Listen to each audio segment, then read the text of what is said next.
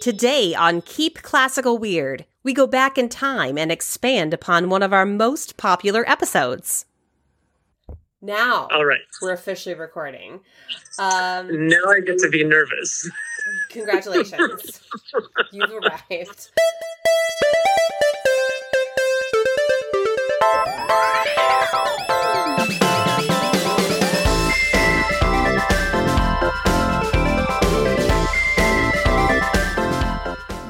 Welcome, friends, to episode 33 of Keep Classical Weird. I am your host, Casey Bozell, and today we are finally hearing some audio from the Instrumental Personalities episode that hasn't aired yet. Now, for those of you who haven't heard it, Instrumental Personalities was a two part episode that aired way back in July of 2020. I asked each of the 14 participants about their own instrument, then asked them to give their quick impressions of all the other instruments in the orchestra. What resulted was a really fun pair of episodes and lots of unaired golden material from what I dubbed the rapid fire round. So today, we'll hear from oboist Ryan Zwalin. Enjoy! We definitely can. I think it's much more subtle, but I would say another stereotype that can fit a lot of oboes is kind of a subtle um, ego, sort of superior. Sup, sup, what's that complex? Superiority complex. Um, we definitely have that, but I think we're a little more subtle about it than maybe a violinist or a flutist would be. totally. yeah. but you know it's Yeah. there, and like, do you feel like the people around you also know it's there? Oh, uh, other oboists will definitely know it's there. I think I think other people might not notice it quite so much because you know they just see us whittling away. Um, but yeah, That's awesome. That's really awesome. Um, so, okay, so if you had to picture what your opposite was, that's a tricky one because I think um, oboists are so much more superior than any other instrument that everyone, to some extent, is really kind of an opposite. See, it's not always subtle. Um, no. No, I would say um, in super generic stereotypes, I would say that um, flutists or violinists, I think, can be very sort of um, extroverted and diva like.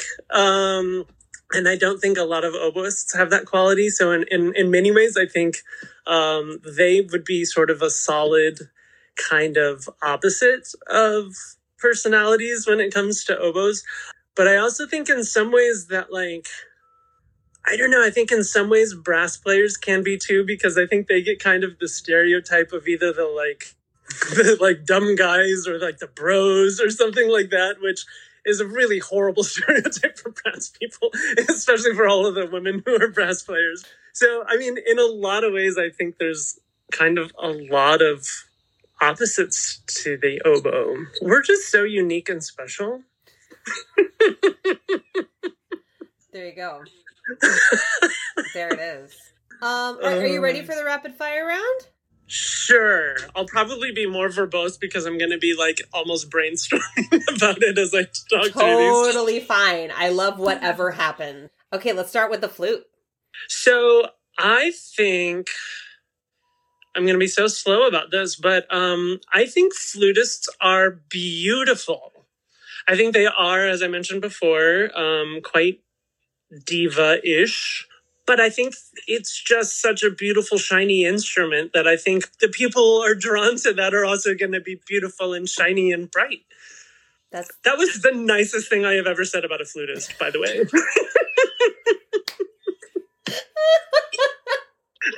okay. Clarinet.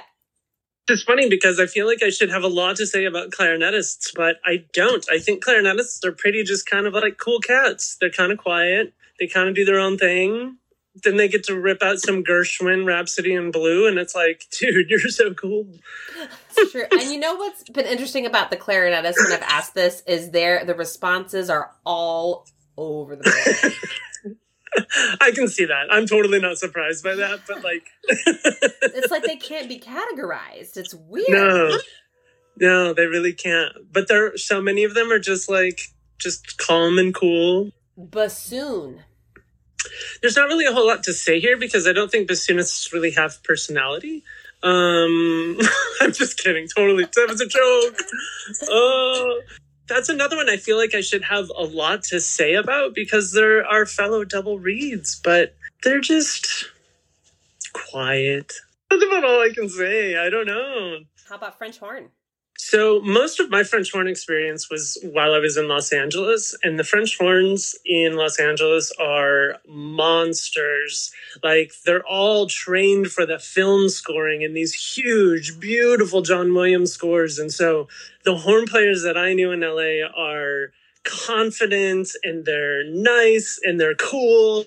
I would say they're probably my favorite brass person, people, persons, people, group, instrument French horns rock. it's it's also almost as hard as the oboe, so like they know what we're going through. I mean, they always say oboe and French horn are the hardest instruments to play, which I mean, I think some of that is kind of it's hard to play the oboe because we have to make our own reeds, and the French horn is hard to play because it's so easy to frack. But I'm sorry, we play like one sixteenth of the notes that you do. so I, I take all of that with a grain of salt. I often think about that. Like, there's a lot that makes a thing difficult. But, yeah. Oh, yeah. But yeah, yeah, we have a lot more notes. Yeah, I mean, like if you if you look through an orchestral work, like you'll play a Beethoven symphony, and your part is like a quarter inch thick, and ours is like four pages. Or like anytime I've gotten an opera part and I look at a oh. brass part for opera and I'm like, shut up. it's like you open the first two pages and it's like tacet, tacet. yeah. And ours we get done at page like 185. yeah. Shut up. Yeah. However, can you imagine sitting around for 45 minutes and then having to go like, no, that is extremely difficult. Yeah, no, I can't imagine that yeah. I take the overture and warm up, and then I'm good to go. exactly. uh, okay, trumpet. Trumpet are total egomaniacs. All of them. Every single one. Every single one. Male or female, young or old. But they're also pretty damn cool trying to say something nice about everyone. that's great. That's that's very diplomatic of you. How about trombones? Trombones. Hopefully this is usable, but for some reason I just always picture trombones as either drunk or high. That's That's pretty much all I got. I don't have to bleep drunk or high. That's totally usable. Uh, tuba. Tuba. They're sort of the uh they're sort of like subtly sinister. You never hear from them. And then all of a sudden they'll like I don't know, crack the best joke. They probably also like brew their own beer. I don't know if I even know a tuba player who brews their own beer, but it just seems like something they would do. My husband's a tuba like, player and he brews his own beer. Like you see how spot on I am? so good. Okay, percussion. Oh, percussionists are just dumb. I mean, not really, but it's like the stereotype. I don't really personally believe that, but they're just kind of like the like I'm just gonna bang on stuff now. it's totally not true because they probably have like the most complicated set of instruments and like so many times they just kind of have to make up something to hit. I'm, I'm always I'm always in awe of percussionists when they do something and then the conductor wants it different, but they don't quite know how to ask for it differently. and so they're true. like, "Can you try mm, harder mallets?" and they're like, "Yeah." And then they try it, and the conductor's like, "That didn't help." but they don't know so what to do from there. Yeah, no, the conductor was like, "Yeah, I need a little something." It's like, "Let me try this." And they do it exactly the same way. And the conductor's like, yeah. that was it. That was it. That way every time. Yeah.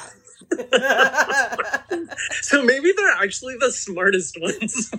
That's possible. That's quite possible.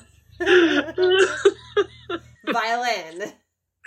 Well, as I kind of mentioned earlier, um, I do sort of think violinists and flutists are sort of the biggest divas of the instru- of the like orchestra of like instruments in general, and um, I think it's just because like especially like first violinists, you guys always have melodic material throughout orchestral stuff, and then you also have like forty seven thousand concertos. So like you guys are just taught from an early age that you're the soloist.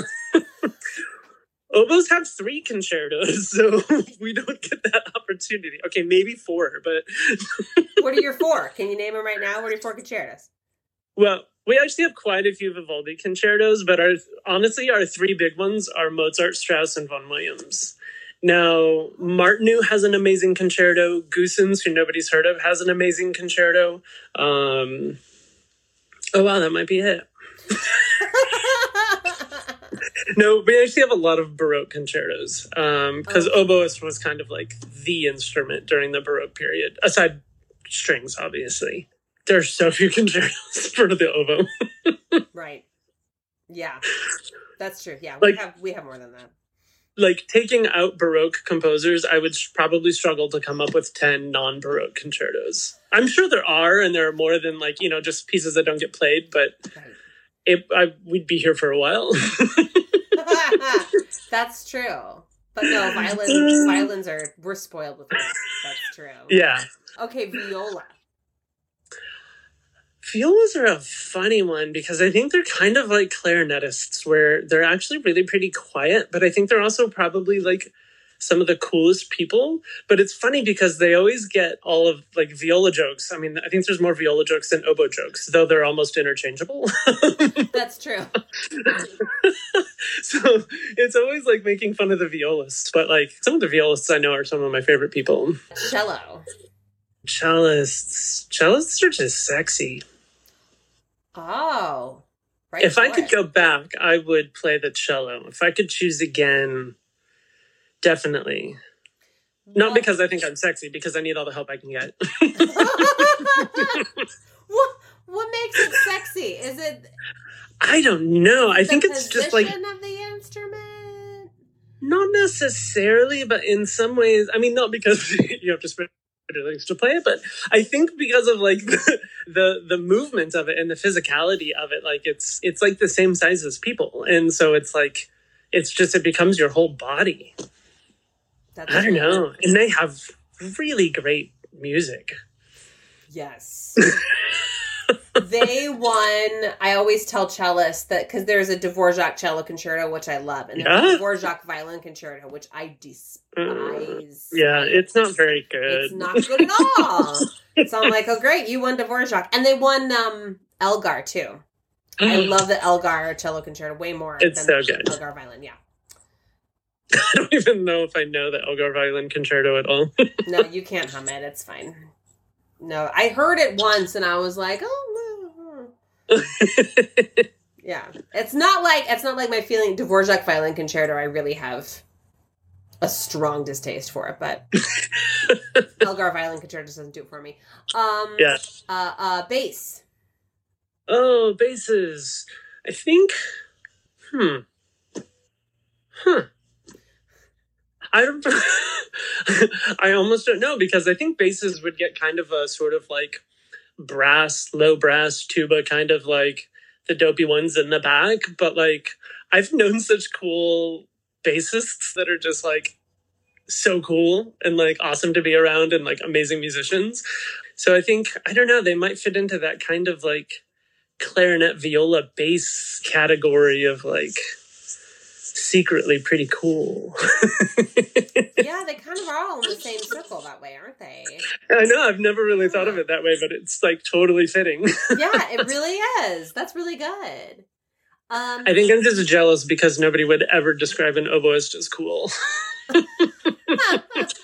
Not one of your other interviews would have said anything like that. I don't think they have. I mean, I haven't like documented it yet, but I don't recall anybody saying that.